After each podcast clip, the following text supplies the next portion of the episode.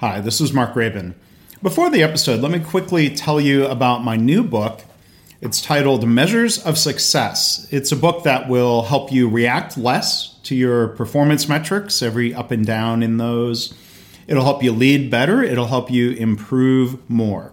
So you can learn more about the book by going to www.measuresofsuccessbook.com or you can search Amazon. It's available as a print book a Kindle book. It's available through Apple Books. I hope you'll check it out. Hi, this is Mark Graban. If you like this podcast, you might realize I have a blog, leanblog.org. Did you also know that I have another podcast called Lean Blog Audio? And there I basically, occasionally, or as often as I can, I read audiobook style versions of blog posts. So you can go to leanblog.org slash audio or search in your favorite podcast place for Lean Blog Audio. I hope that'll give you something else uh, that's food for thought, something else to help you in your lean journey. Welcome to the Lean Blog Podcast. Visit our website at www.leanblog.org. Now, here's your host, Mark Graban. Hi, this is Mark Graban. Welcome to episode 118 of the podcast for May 10th, 2011. My guest today is Jim Womack. He was the founder of the Lean Enterprise Institute, now serves as a senior advisor to that organization. And we're continuing the discussion that we started in episode 116 that focused on his new book called Gemba Walks. Today we're talking about a broader range of issues, including the auto industry, um, General Motors and Toyota, where they've been and where they're going. We'll talk about a combination of Lean and Six Sigma, and we'll talk about some other topics as we go. So the podcast can be found at leanblog.org slash 118, and you can also go there if you'd like to post a comment or leave feedback. Hi, Jim. Thanks for joining us again and for taking time to do another podcast. Well, thank you. So, here we're going to talk about the state of the auto industry, where it's been recently, and where it's going. And I think back to my very first day as an employee at LEI uh, in June 2009 was the exact day that General Motors filed for bankruptcy. So I wanted to hear your thoughts about um, General Motors in particular and where things are going. Well, this is a uh, a big thing, GM. It's hard to turn.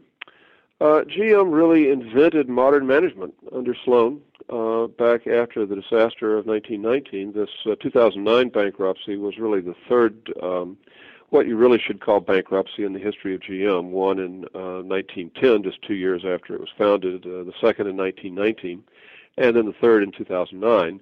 Uh, I guess looking at the bright side, well, it will be I don't know what 900 years until the next one or something if you you know work out the uh, the sequence of numbers. But uh, part of the problem with GM is that they were so good at Sloan style modern management. And then once that didn't work, uh, it turned out that everything had to change. And that has been the big problem. It's not a trivial uh, issue.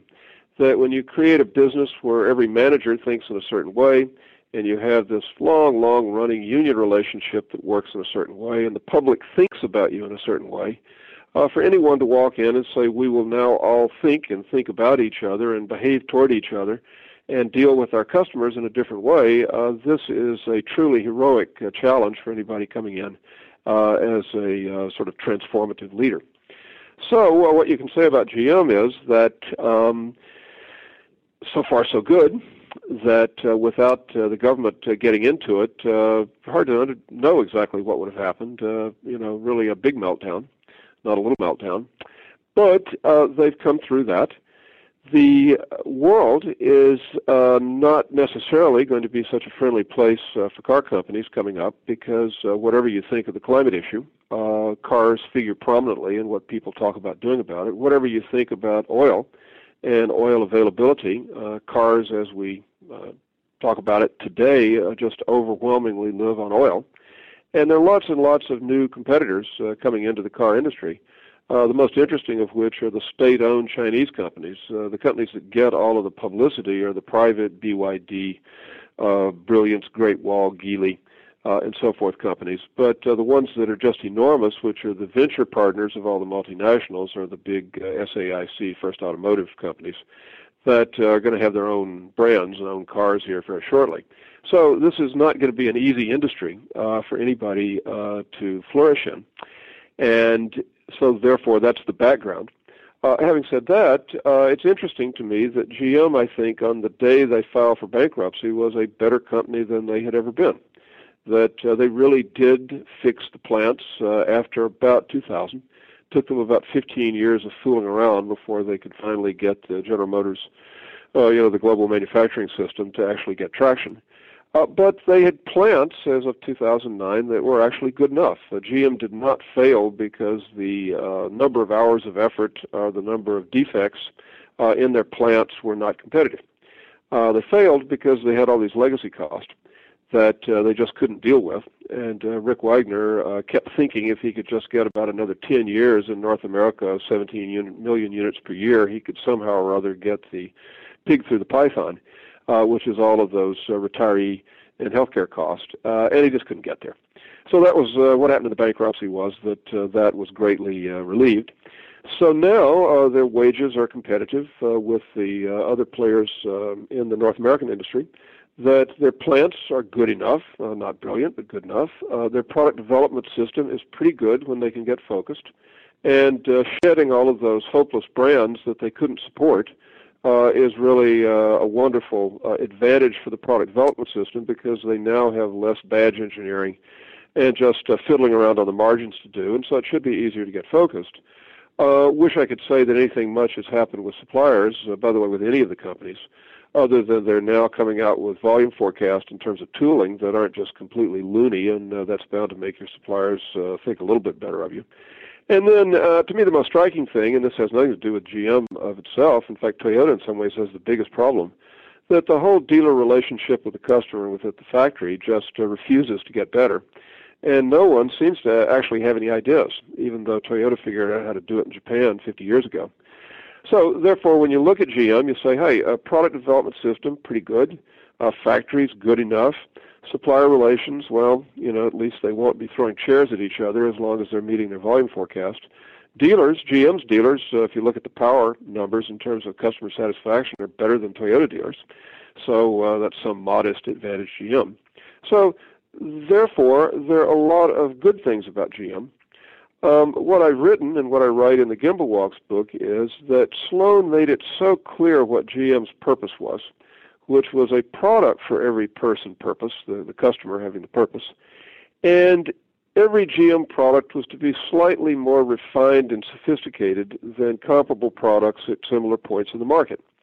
And that was Sloan's simple answer to what GM was going to do. They were going to give you a slightly better car, whoever you were, whatever your purpose, than the other guys could give you. And GM got vastly wealthy off of simply doing that. Now you say, well, what's the purpose of GM?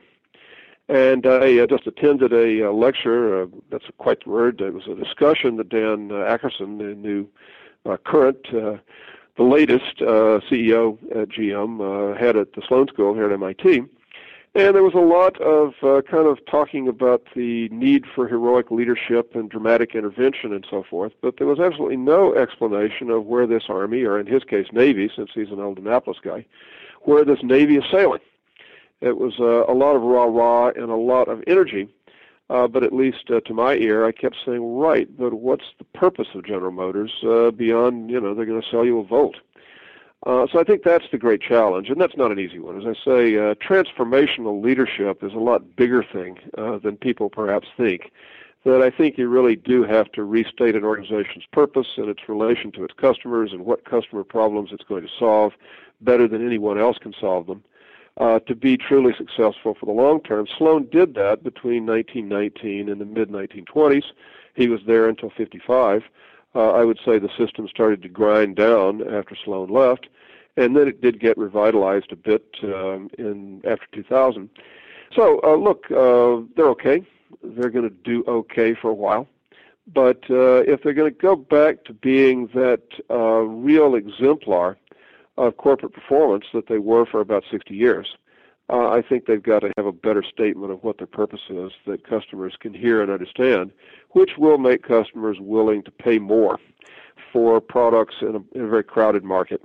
Uh, than they probably are willing to pay for GM products right now. So let's shift now and talk about Toyota. Um, one of your essays in the book Gemba Walks is called How Toyota Won and How Toyota Can Lose from a couple years back. And there, there's some people that would give you some credit uh, in a way for predicting perhaps some of the problems that Toyota has run into with its growth and allegations of quality problems. But now, considering that the NASA report has come out um, more or less clearing Toyota for some of those problems and allegations, and I think we have a little clearer picture of what happened there. Um, what are your thoughts on um, Toyota's situation and future? Toyota set out to do something that was just incredibly bold, which was to uh, go out into a world that managed its affairs in a very, very different way from Toyota, and to teach an enormous number of people who actually had been trained to manage in a very different way uh, how to adopt, embrace a new form of management. That is a very bold thing to do. Uh, out of a country that, uh, when I first started going to Japan, 71, uh, had uh, modest language skills, very inward looking, uh, not very comfortable out on the world stage, certainly not very comfortable designing or producing abroad. So, what an amazing march uh, to go out across the world to become the world's largest car company and largest manufacturing company, to do that in a relatively brief uh, span of time, particularly after the late 1990s when they decided to really go for the brass ring and to displace GM as the world's largest uh, manufacturing company. So that was a very, very bold thing to do in a company that we're used to think of as being very cautious and plotting. And that was a conscious decision they made. And I think we could all now agree that uh, that was uh, a little bit further than they perhaps should have aimed for. So they got into a situation as I observed it. And look, I, unlike uh, many people in the lean community who spend a lot of time around Toyota, I really don't. Uh, you know, I never lived in Detroit and I never lived with the transplants. I've always felt I'm more useful being an outsider, being an outside observer. And because Toyota, by the way, did so many good things for so many years, everybody presumed that I was just practically on the payroll at Toyota. Uh, absolutely not. I never received any money at all from Toyota. And by the way, they were never particularly nice to me. Uh, it was always hard work to get them to tell me anything. But as the outsider, uh, who was still pretty highly informed, I could just see that uh, the faster they expanded, uh, the thinner the management was in terms of true understanding of the core Toyota ideas about how to create value. And I also knew that was going to be trouble because uh, it is going to be trouble if you lose uh, control of your management uh, philosophy and you're just teaching it abstractly by telling your employees to go read books rather than teaching it by example over an extended period, well, eventually you're going to uh, run off the road or hit the wall or something. So you didn't have to be terribly uh, clairvoyant back in 2006-7.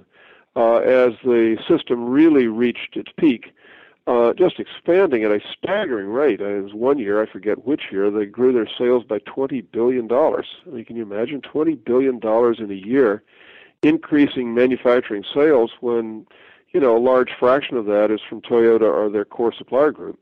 Uh, that's just a staggering amount of capacity and a staggering amount of new managers and workers to add to a system.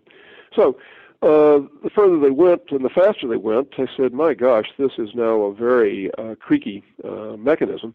And at some point, something bad's going to happen, and they're going to go off the road.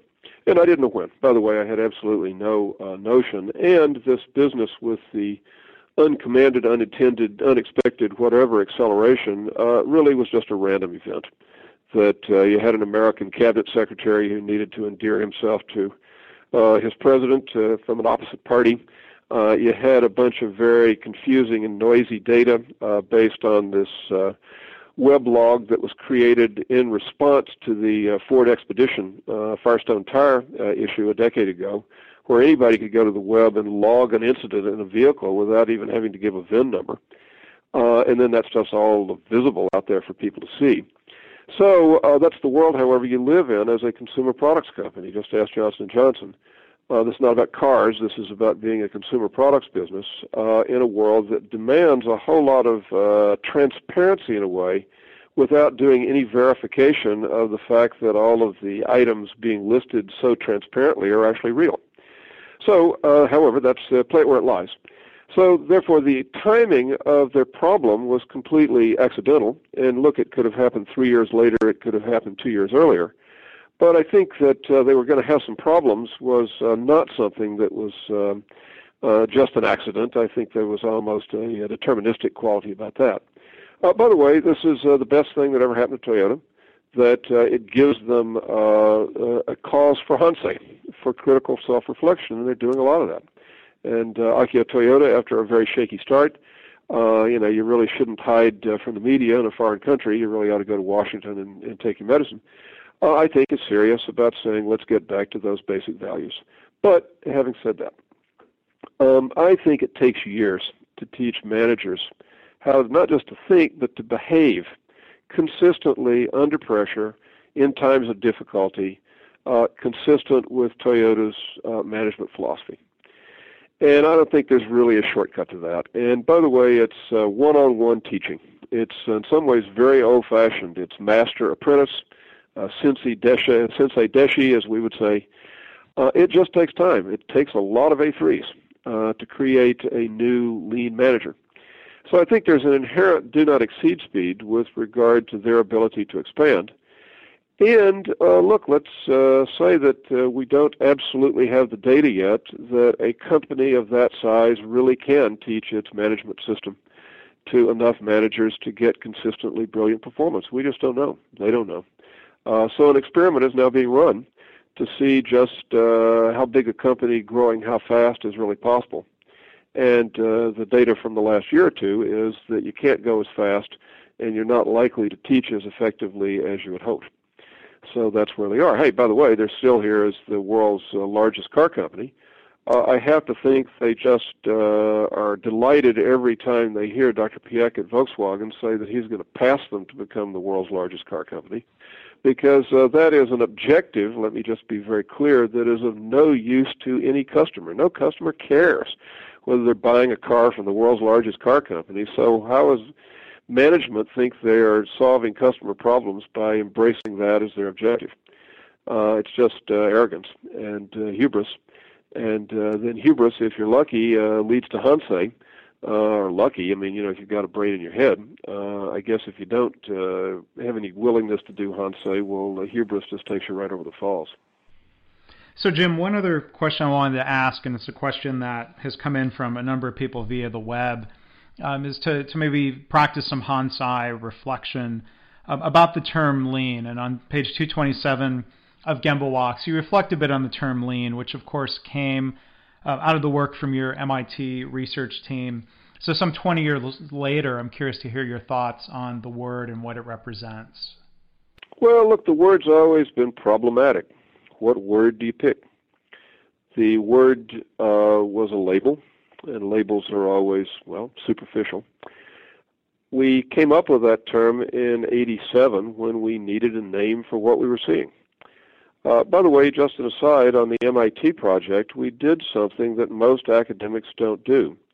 Instead of uh, doing a survey of development in manufacturing, of, I'm sorry, performance in manufacturing, product development, supplier management, um, and then just take the data that comes back and spend endless hours regressing it against everything and doing all kinds of statistical manipulations, uh, we decided from the outset that we would go out and verify every number by walking the Gemba. And so that gave us a uh, enormously uh, powerful set of insights about what was really going on, that we were benchmarking performance, but then we were trying to trace it back to methods, techniques, what managers and employees were doing. So we had set out to look at every car and light truck uh, assembly plant in the world. We never got all of them, but we got most of them. And uh, John Krafcik and John Paul MacDuffie and others were out uh, verifying every number in every plant. So by 87 and certainly by 88, uh, we had some uh, very compelling evidence that um, Toyota and Honda, who were typically the star performers, Mazda as well did well on our surveys, uh, really were in a different uh, place uh, from the American and European companies in terms of their ability to get products to market quickly and accurately, in terms of their ability to make things with low hours of effort, with low defects, with low inventories, with low capex. And so we needed a name for it. And uh, this whole situation as of the mid 80s was a Japan versus the world thing, which we thought was just a complete misunderstanding of what was going on. It was not about Japan, it was about a different management system, which really only uh, Toyota and Honda uh, had fully mastered, and, Toyota, and, and Mazda was copying. Uh, so, what to call this system? I mean, you know, you don't call it Ohnoism for Taiichi Ohno, uh, or Nakamuraism, uh, Nakamuraism for uh, Kenya Nakamura, the guy who invented the chief engineer system at Toyota. Uh, you're going to call it Toyotaism when uh, Honda does it, Mazda does it. You're going to call it Toyodaism for Eiji Toyoda and the family. Uh, all of those labels just seemed wrong, and yet we needed to call it something. So the term mass production was out there. Uh, I wish we had probably used the term modern production or modern management, but we weren't quite into postmodern at that point. We said this is a contrast. On every dimension, it's just different, so what do we call it? And we had a session in the office at MIT in the big uh, boiler room where I had all the young uh, people who had come out of industry, came back to MIT to get some additional credentials. And there are probably a dozen of us sitting there, and I don't even remember who all, John Paul MacDuffie and uh, Krafcik and José Ferro from Brazil and Richard Lamming uh, from the UK and Toshi Nishiguchi from Japan. And all of the young people, these were all kind of late 20s, maybe early 30s, but probably late 20s uh, young people. Krafcik wasn't even that old. Um, we're sitting there one afternoon saying we got to have a name for this thing. What are we going to call it? Because we were getting ready to do some publishing and so what do we do? So it was agreed we should uh, label it for what it did. So I remember holding the chalk at the whiteboard. You don't hold chalk at a whiteboard. I had my marker, my marker at the whiteboard, and said, okay, so it uses less time, right? Less time to go from concept to launch, less time to go from raw material to customer, and it uses less effort, right? Less hours of engineering to do product development, less hours of human effort in the factory and there are fewer suppliers, right? Fewer suppliers, and there are fewer injuries. Well, actually were, and there's less inventory. Well, yeah, there was, and there are fewer defects, less defects, and by the way, you can make money at lower volume uh, because of the ability to flexibly uh, change over from one product to another. Less, less, less, less, less. And so then John uh, uh got his moment of fame, John Krafcik, by saying, I've got it, let's call it lean. So I remember writing on the blackboard L-E-A-N. And of course the problem is that lean rhymes with mean. Lean rhymes with mean. Now lean also rhymes with green. Uh, so hey, I don't know, maybe there's something there. But uh, the biggest problem with the term is it, it's about less. And of course what we meant was you create more value with less of everything. And the more value sort of got lost. And that's a great shame. So, what's the word we should have used that in one word captures more value, more customer problems solved, happier customers, better experience, work experience for the people uh, who are creating the value, and then less.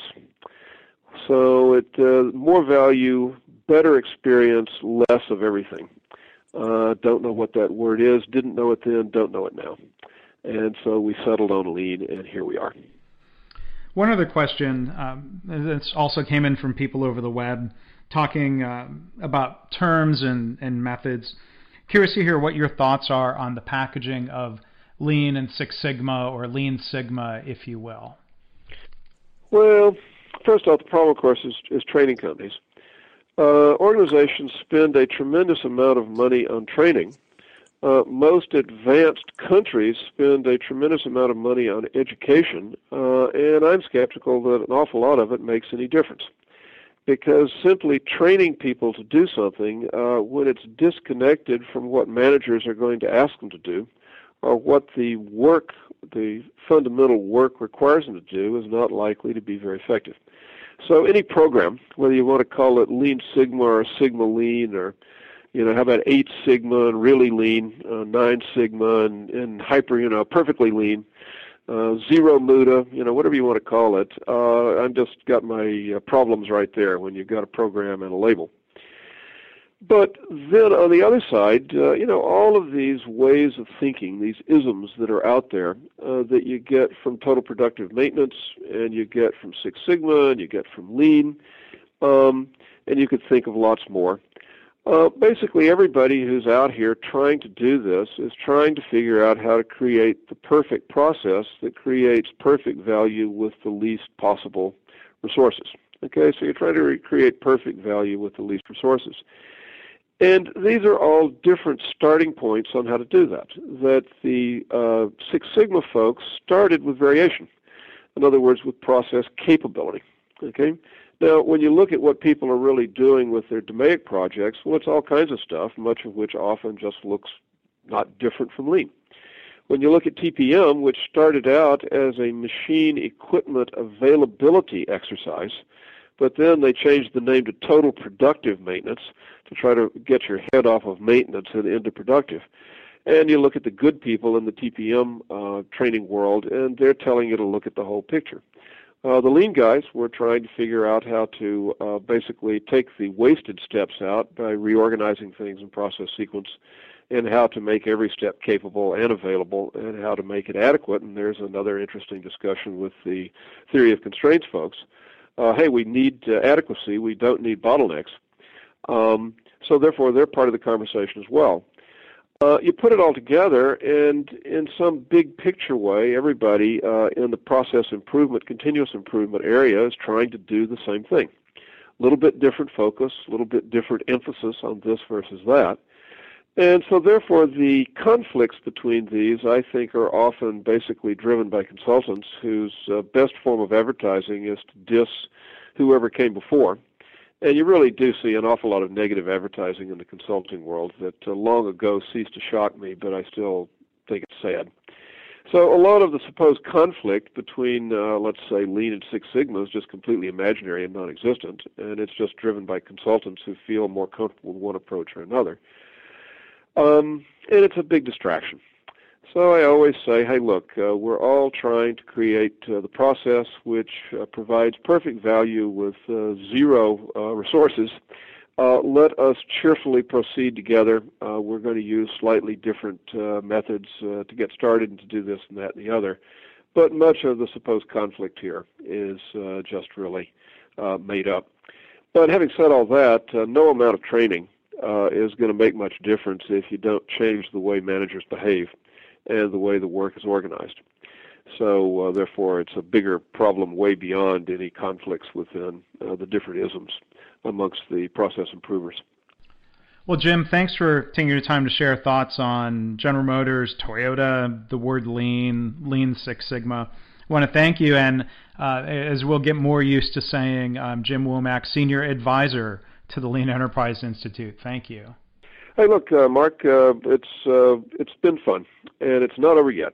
That uh, this is really a long, long thing. That in the book I have a, a lean walk-through history exercise that goes all the way back to the Venetian Arsenal, where they literally uh, pioneered flow production by floating the boats down an assembly line uh, but good grief, uh, what were the Chinese up to when they built the treasure ships in 1421? What were the Romans up to with all those gazillion identical wine jugs and the boats that sunk in the Mediterranean? What were the Greeks up to? Uh, this is a long history of human beings trying to think creatively about process and trying to improve process. Uh, we've been at it for a couple thousand years. We've been at it really seriously for a century because I think Henry Ford was the first really uh, systematic process lean thinker. Uh, I think a lot more people have got their head in the game now, but it's a big game. And there's just an enormous amount to do, so the notion that we're going to be through this year, next, or the year after is laughable. Uh, that we're ever going to be through it all, though, uh, I think is uh, to look at it the wrong way. That I think this journey really does have a destination. The fact that uh, none of us uh, personally are going to get there is one thing, but that doesn't mean there still isn't a destination. And look, I think we're making steady, stumbling progress along the way. And my role has been to be the outsider because I'm always an outsider. I'm, I'm never an insider. The guy who's just out there taking a walk, uh, pointing out uh, a different way to think about reality, or maybe just a way to think about reality or to see reality. And so, therefore, it's been a, a great journey for me. Uh, I don't feel I'm nearly finished, but even when I am finished, well, then there are just more people who need to get on the journey. And gradually, one of these uh, eons, uh, we might even get there, but uh, it'll be a long time. So let's keep on keeping on. Well, thanks for uh, supporting your fellow stumblers uh, like myself and the others that are listening, Jim. Okay, great. Thank you. Thanks for listening. This has been the Lean Blog Podcast. For lean news and commentary updated daily, visit www.leanblog.org. If you have any questions or comments about this podcast, email mark at leanpodcast at gmail.com.